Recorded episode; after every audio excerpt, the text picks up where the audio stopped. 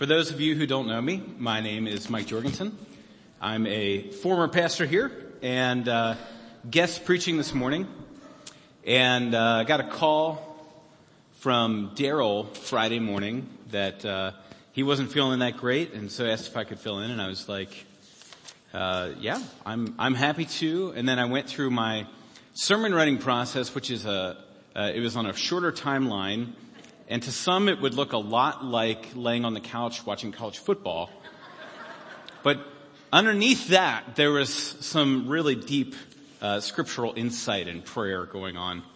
Um, but I'm delighted to be here with you this morning on our first Sunday of Advent, uh, which is what I've chosen to pick up this morning for our text. Uh, so we'll be in Isaiah chapter 9, which is page 573 on your Pew Bible. If you have your own Bible, I have no idea what page it's on. But what we're going to talk about this morning is uh, the real meaning of Advent, which is what I called the sermon. I now kind of just scratched that out if you're a note taker. It's not a great title. But what I've observed is that in our world today, there are two coexisting yet barely connected celebrations of Christmas. And they all happen at the same time. Uh, but on one hand, you've got the historic Christian understanding of Christmas. It's the belief that God gave the gift of His Son in human flesh to redeem the world and conquer sin and death and all afflictions. And on the other hand, we have what you might call like a cultural, secular version of Christmas. And this is a, a general cultural belief that's filled with family and giving and peace and trees and ornaments and gift giving and hot chocolate and a general message of love being good. Um, and both of these exist and both of them use the same terminology. And on the surface, they may even appear very similar, yet they have their own soundtracks.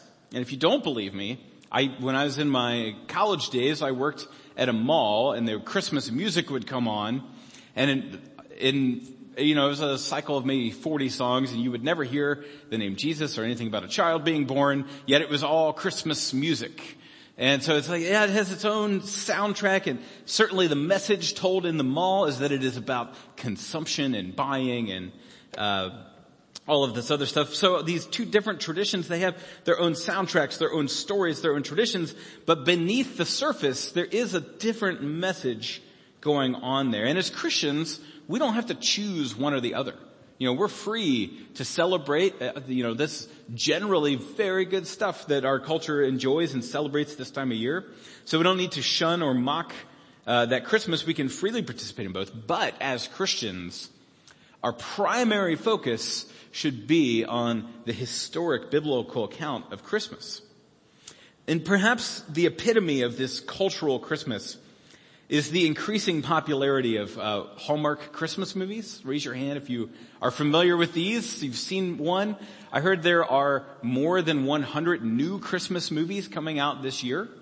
Uh, in case you're doing the math, that's like three a day, new ones to binge watch uh, during Advent. Um, so, and that's in addition to the uh, ever increasing canon. But uh, I brought to me with me a helpful guide that will help you write your very own Hallmark Christmas movie. We can put that on the screen now, and um, in fact, we can even do one together. So you just pick one from each column, and so you know you choose one. Uh, the plot generator. Let's say uh, recently single interior designer returns to her small town at Christmas time to enter a folksy contest and magically falls in love with uh, some guy and his dog. That sounds like a Hallmark Christmas movie, doesn't it? And you, know, it's just infinite possibilities up here. Uh, and also, that's at the bottom. Also, the only old man in town might actually be the real Santa Claus. Um, and so I like having fun with that, but I understand it's uh, you know it's a it's sacred tradition in our culture and increasing popularity. And again, this is not an affront to Christianity. That's fine. You know, we generally find stories like that charming. We can uh, probably pull that off the screen now since we don't need people generating, uh, you know, writing screenplays during the sermon.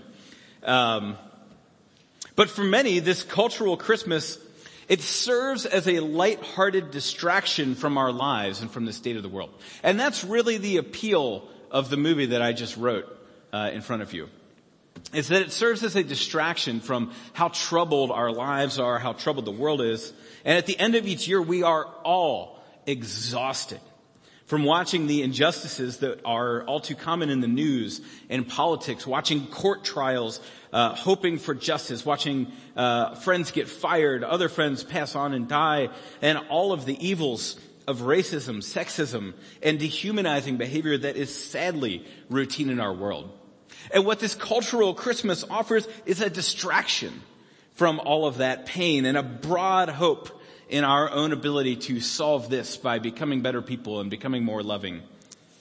And so for many, Christmas celebrations may seem to offer a pleasant distraction from the troubles of our world, but Christianity's idea of Christmas offers both hope and joy while challenging us to confront all of those problems in the world. To confront all of the pain, all of the infliction, all of the injustice of our world. And it's that tension that we call Advent. We look at the problems of the world. We don't try to gloss over them. We don't distract ourselves from them. We look them square in the face, confront them. We label them as evil as they are, and we look to God for the solution. And it's a season of waiting and focusing on what God has given to the world in Christmas. And so ultimately we're not looking away from the problems of the world. We stare them in the face and then we turn to God for the solution. So I'm going to open us in prayer and then I will read from Isaiah chapter 9. Would you please join me in prayer?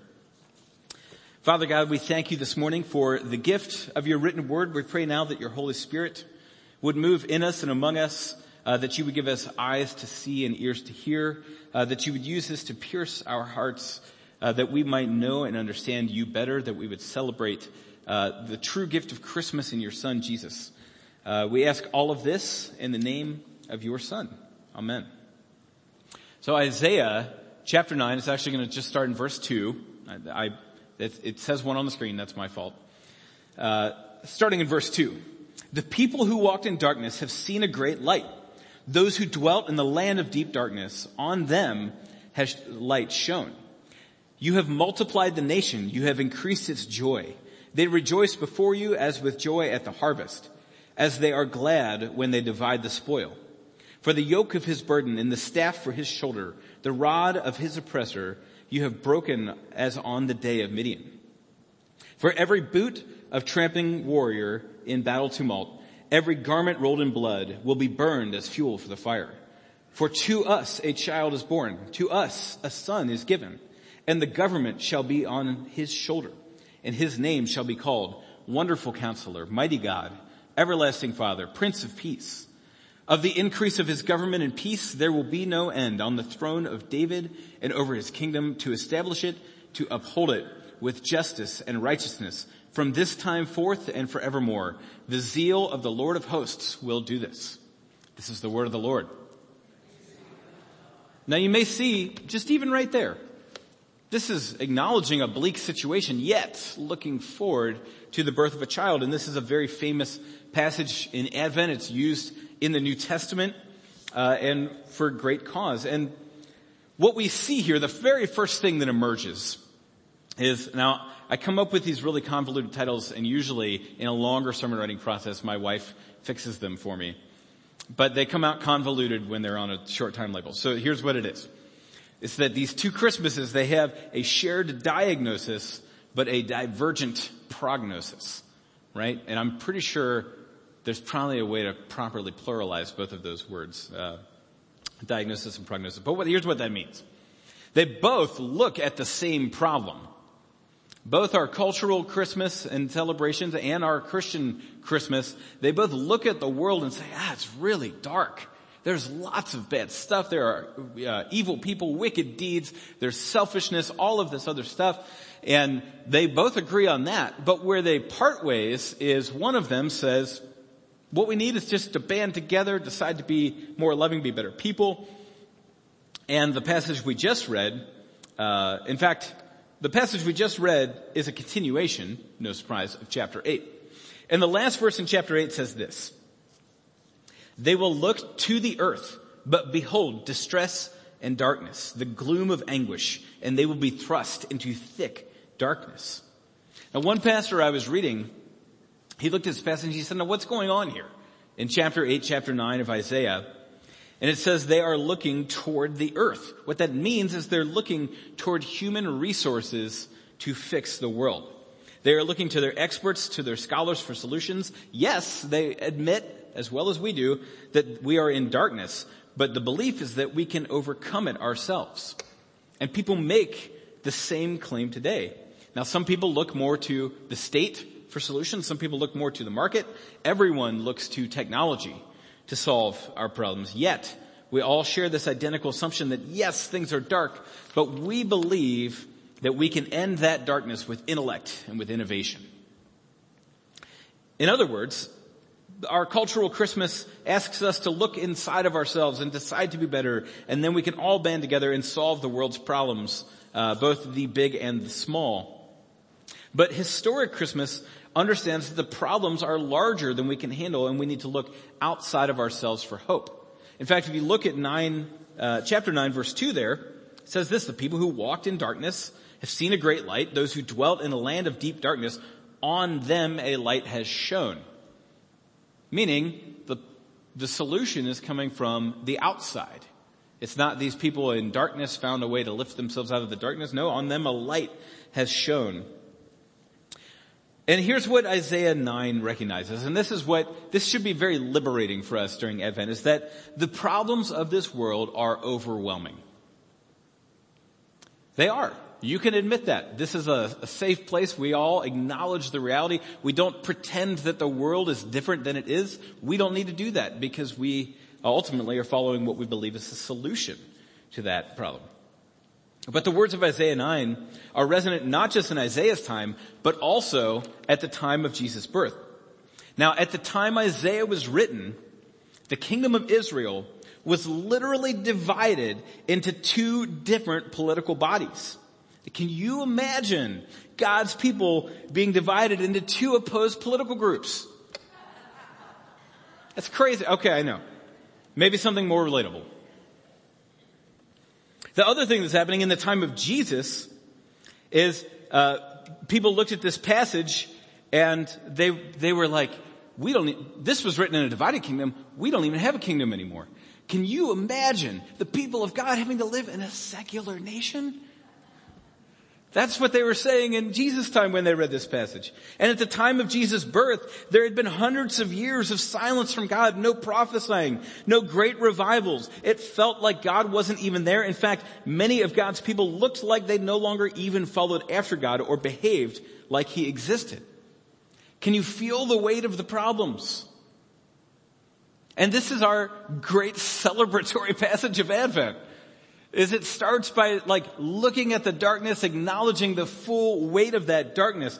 And so here's our tension is we've got these same problem. We both look at the same problem. We've got a different solution. We see these problems. They're just overwhelming. And it feels like what could one person possibly do about this? What could even a church full of people or a nation full of people do about all the problems in the world? So the problems are overwhelming. And here's this. The final point is that the solution looks underwhelming. The reason we're so tempted to look inside of ourselves is because we think, you know, with technology or with the smartest people on earth, we can solve these problems. But what solution uh, does this passage offer us? It's in verse six.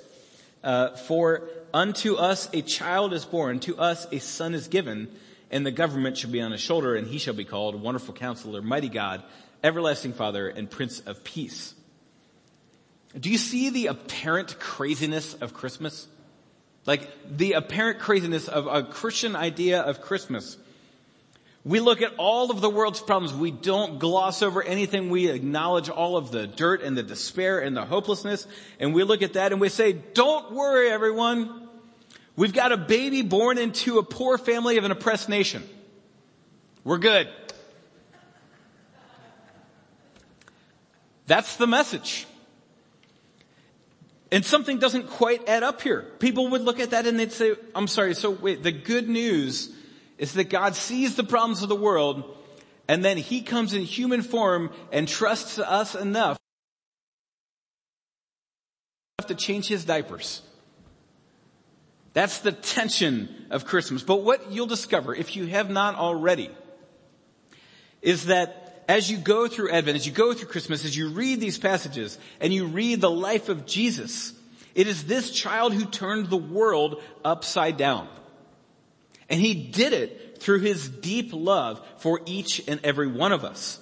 This humble child born into poverty will uh, be called the wonderful counselor, the one who comes alongside, the one who comforts, the one who heals. Will be called mighty God, the God in flesh, God among us, Emmanuel, the Prince of Peace, who will solve all of the conflict uh, in our world, and his government of peace will know no end. He will establish justice and righteousness. And remember, as we talk about all of the things that wear us out, it's, it's almost impossible to fathom. As we watch uh, our news and our trials and everything that goes on in the world today, we, we hope for occasional justice. We hope that occasionally one good thing happens in all of this. We're like watching this just, you know, with our fingers crossed waiting for a good outcome. And what this tells us is that no, this government will bring justice and righteousness and it will have no end. And so, why do we favor this Christmas of Christianity? Cultural Christmas promises us joy and hope, but it is a hope in ourselves to solve all of the injustices of the world. And the reason that we need the Christmas that the Bible offers us is that each one of us contributes to the brokenness of this world. For all of my good intentions, all your good intentions, all of our good work, we still hurt people. We still oppress. We still act with hate and with lust. We care more for ourselves than for others. And this behavior breaks our relationship with God and it perpetuates the pain of others, despite our best efforts. But God sent his son into the world to forgive us of these wrongs and to free us from selfishness. One by one is, now see that, we keep waiting for someone to just flip a switch. We're like, all of the evil will just solve itself if we just have a one-time quick solution, but that's not what we offer. One by one, we are turned from rebellious people into agents of reconciliation in the world. Now, even now, that may not sound that appealing to you because it is such a long and slow journey. 2,000 years we've been at this. Uh, slowly watching Christianity move throughout the world and change lives one and one at a time. But that is how Jesus conducted his ministry. It's how he taught us to conduct our ministry and that is how we go forth. And the bottom line is, is this. It's that love is the least efficient thing in the world, but it is the only effective thing. I'll say that again. Love is the least efficient thing in the world. The way that we have chosen to go about solving the world's problems by trusting in Jesus and by loving other people and by being transformed ourselves, it is the least efficient way to tackle this problem. And so we don't follow after Jesus because we believe he's an instant fix for all the problems in our lives and our worlds, but it's the only effective, it's the only deep and lasting way to bring about meaningful change.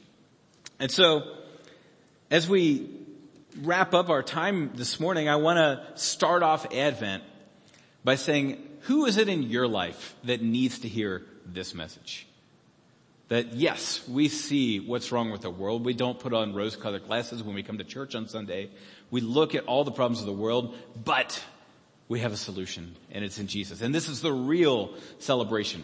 And remember, it seems like the fastest solution would be to say, well, just, you know, let the professional preachers, you know, get out there and spread that message. But it spreads one by one through the act of love, the act of generosity, and the act of sharing with someone else. And that you're not asking them to abandon their Hallmark movies. By all means, watch a Hallmark movie with them.